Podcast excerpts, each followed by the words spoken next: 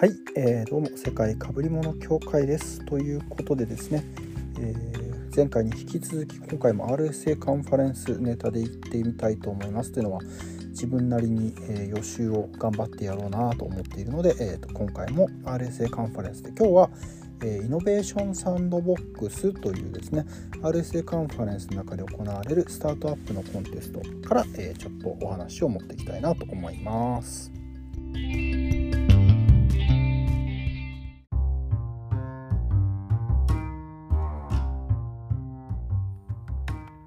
えー、ということでですね、えっと、RSA カンファレンスサンフランシスコで行われる、まあ、世界最大級のセキュリティのカンファレンスの一つということで、えー、今回は、えーと、物理的にリアルで参加をするということを予定をしていて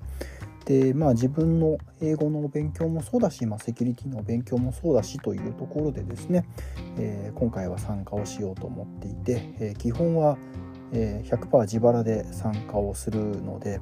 まあ、せっかく行くなら、えー、それなりにですね自分なりに、まあ、学びを深めてこようかなと思っていてで、えー、予習をちょっとしていたりします。というのは、えー、今回この RSA カンファレンスの中で行われるイノベーションサンドボックスというのは自分がえー、過去参加した中でも一番これが面白いなと思って参加しているやつで、まあ、言うなれば、えー、まあ、スタートアップのコンテストというところでここで注目をされた企業さんとかがどんどんどんどん、え、その後成長していったりするようなですねそんな、え場所だったりします。まあ、M1 とかに、まあ、m 1よりかはもっと若手が出てるようなイメージなのかもしれないですけれども、まあ、非常に面白いそしてまあプレゼンテーションコンテストとしてもですねあの限られた時間の中で自分たちのサービスをいかに訴求をするかというですねそういったことを見られるという意味ですごくあの楽しい時間だったりはするんですね。でとはいえ今まではですね大体まあそこ行ってうんこういうサービスなのかとかよく違いわかんないなということもあったのでえもうファイナリストのリストが出ていたのでそのファイナリストの、えー、まあ、ページホームページとかですねザザザーッと読んでそしてどんなサービスなのかであるとか何をやってるのか、まあ、深くあの読みすぎてしまうとそれはそれで、えー、コンテストに、えー、見に行く楽しみがちょっと減っちゃったりとかするので、まあ、それはいいかなと思ってですねサラミでもちょっと見てみようかなと思って、えー、ザザザッと全体を見てで先ほどブログの方にもですね自分で書いてみたりしました。でまあ一つですねこういったものを、え、やってみて思ったのはやっぱり、えー、まあ、元気のあるというかですね注目を集めているものって何なんだろうなというのをつかむのにはすごくよくってで今回だと例えばそのアプリケーションメッシュメッシュとか SARS メッシュと言われるようなさまざまな企業が従来の自分たちで全てサービスを作るよりかは SARS を活用することによってセキュリティを高めようとしている、まあ、セキュリティというかサービスの、えー、まあ、効率性能力を上げようとしていると、まあ、自分たちで全て運用しなくてもいいよねっていう世界ができてきている。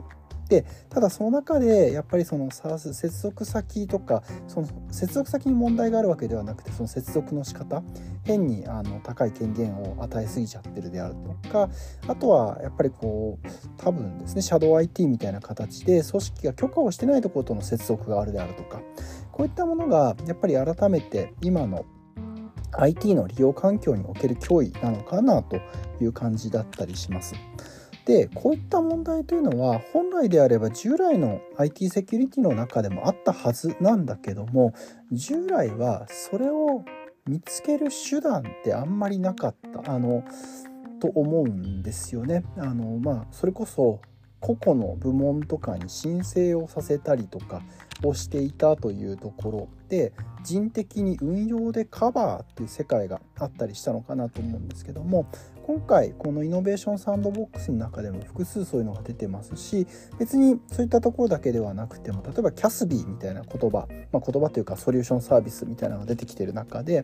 っぱりあの、今のクラウドの世界になってもしくはこのコネクティビティ、まあ、接続というのをちゃんと可視化できるような世界になって従来ではなんとなく運用でカバーをしてきたものというのがちゃんとシステム仕組みとしてカバーできるようになってきているでそのためのやり方であるとか手段であるとかっていうのをさまざ、まな、えー、大手もそうだしスタートアップもそうだし作り上げようとしてきてるのかなというですねそんなのをちょっと改めて思った次第だったりします。今回の、あのーコンテストのファイナリストの中にいくつかの企業さんはそこに注目をしているいわゆるその接続をちゃんと監視をするダッシュボードみたいなもので分かるようにするっていうところもあるしあとはあの自分たちがセキュリティアセスメントをやるようなプラットフォームサービスプロバイダーという形であのそこにこう相乗りをしている企業さん SARS さんとかが、えー、まあ、サプライチェーンとしてどういうふうなセキュリティにあるのかみたいなものを評価をして企業に提供しますよみたいなですね。そういったのをあのやってるこうあの、まあ、ファイナリストもいたりしてですね。やっぱりこうちゃんとつながりというのをどういうふうに管理をするか。まあ、まだまだあのどうしても例えばサプライチェーンのリスクみたいなことをですね言い出すとセキュリティの中ではですねなんかあの言葉だけリスクリスクって言ってるんだけども具体的にじゃあそれどうやって管理するの？管理まずしてみようよっていうとこに話がいってないところあるのかなと思うんですけどもちゃんとこう仕組みを作ってそれを入れていきましょう。それを育てていきましょうっていうのは、まあ、本来あるべき姿なのかなと。自分たちができるところはできるところとしてやってリスクを低減していきましょうっていうのはすごくまあいいアプローチなのかなと思ってですね。そういった分野はやっぱり注目分野だし、まあ、やっぱりファイナリストとして選ばれるところというのはそこにやっぱり需要もあるからかなというふうな気がしています。であとはあの1社ですね、えーと、暗号化のソリューションを出してる OSS で暗号化のソリューションを出してる会社があって、まあ、純同型暗号と言われるようなですね。あの暗号をしたまま処理ができますよ。コンピューティング処理ができますよ。暗号化というのは保管をする時の暗号化と、まあ、転送する時の暗号化、まあ、これは結構いろんなとこで行われているんだけどもいざコンピューターとして処理をする時には暗号をほどいて処理をして戻してあげてそしてというところになるのでじゃあこの暗号をしてあの暗号が解かれている時処理をしている時に何らかのセキュリティ侵害があったらまあ情報が抜き取られちゃうんじゃないのっていうそういったリスクがありますよねと。でそこで、えーまあ、純同型暗号と呼ばれるようなその暗号をしたまま暗号化されたままの形で、え、処理をするというソリューションというかですね解決策っていうのがあるんじゃないのと。でこういったものを出してるところもあってでここもあのこれはスタートアップのコンテストとして1社出ていてということにはなりますけどもこれも大手でそういったところ取り組んでいるところもあるしでそれ以外のやり方で、え、こういったあの処理中の、え、セキュリティの確保というのをやってるところもありますけどもこれは何があの自分の中で注目かなと思っているかというとやっぱり利用者が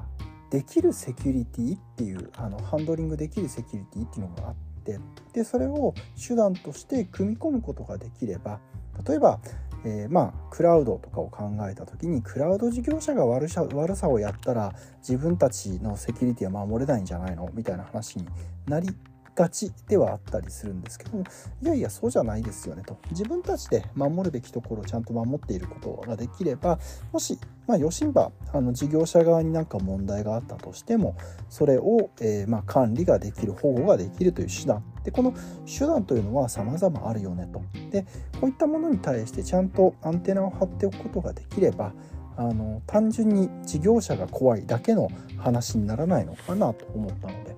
こは結構面白い分野だし、えー、今後自分でも、えー、まあ、学んでいきたいなと思っていたりします。あとはですね今回さまざまなあの会社さんの,、まあ、あのスタートアップのページとかをすらーっと並べてってですねやっぱ皆さんあのページの作りとかすごくおしゃれだなとかあとはやっぱり海外の事業者さんだなと思うのはそのデモのリクエストとかあの実際に動いてるものを見せるということに対してすごく積極的だなっていうですねそんなあの感じがしました。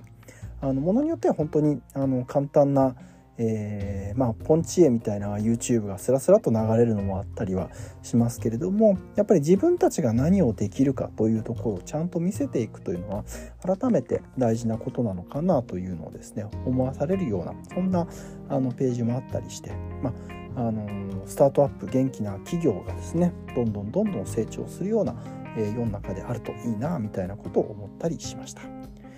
あとは、えー、と思ったのはですね今回まあほとんどの企業はやっぱりこれ RSA カンファレンスアメリカであるのでアメリカの企業が多いんですけどもイスラエルの企業が何社参加出ていてでアジアパシフィックってあんまり今までもそんなに聞いてないこのイノベーションサンドボックスでそんなに聞いてないし今回も特にそういったものはなかったんですけどもやっぱどっかで、えーと、アジアパシフィック日本を含めたあのアジアパシフィックの企業というものが、まあ、もっと積極的に、まあ、中国はいろいろと問題があるかなとは思うんですけどもでもやっぱり、えー、まああのいい元気のいいスタートアップがこういうところに出ていってそして活躍をするということができるともっといいのになみたいなことをですね改めてちょっと思ってみた次第でございます。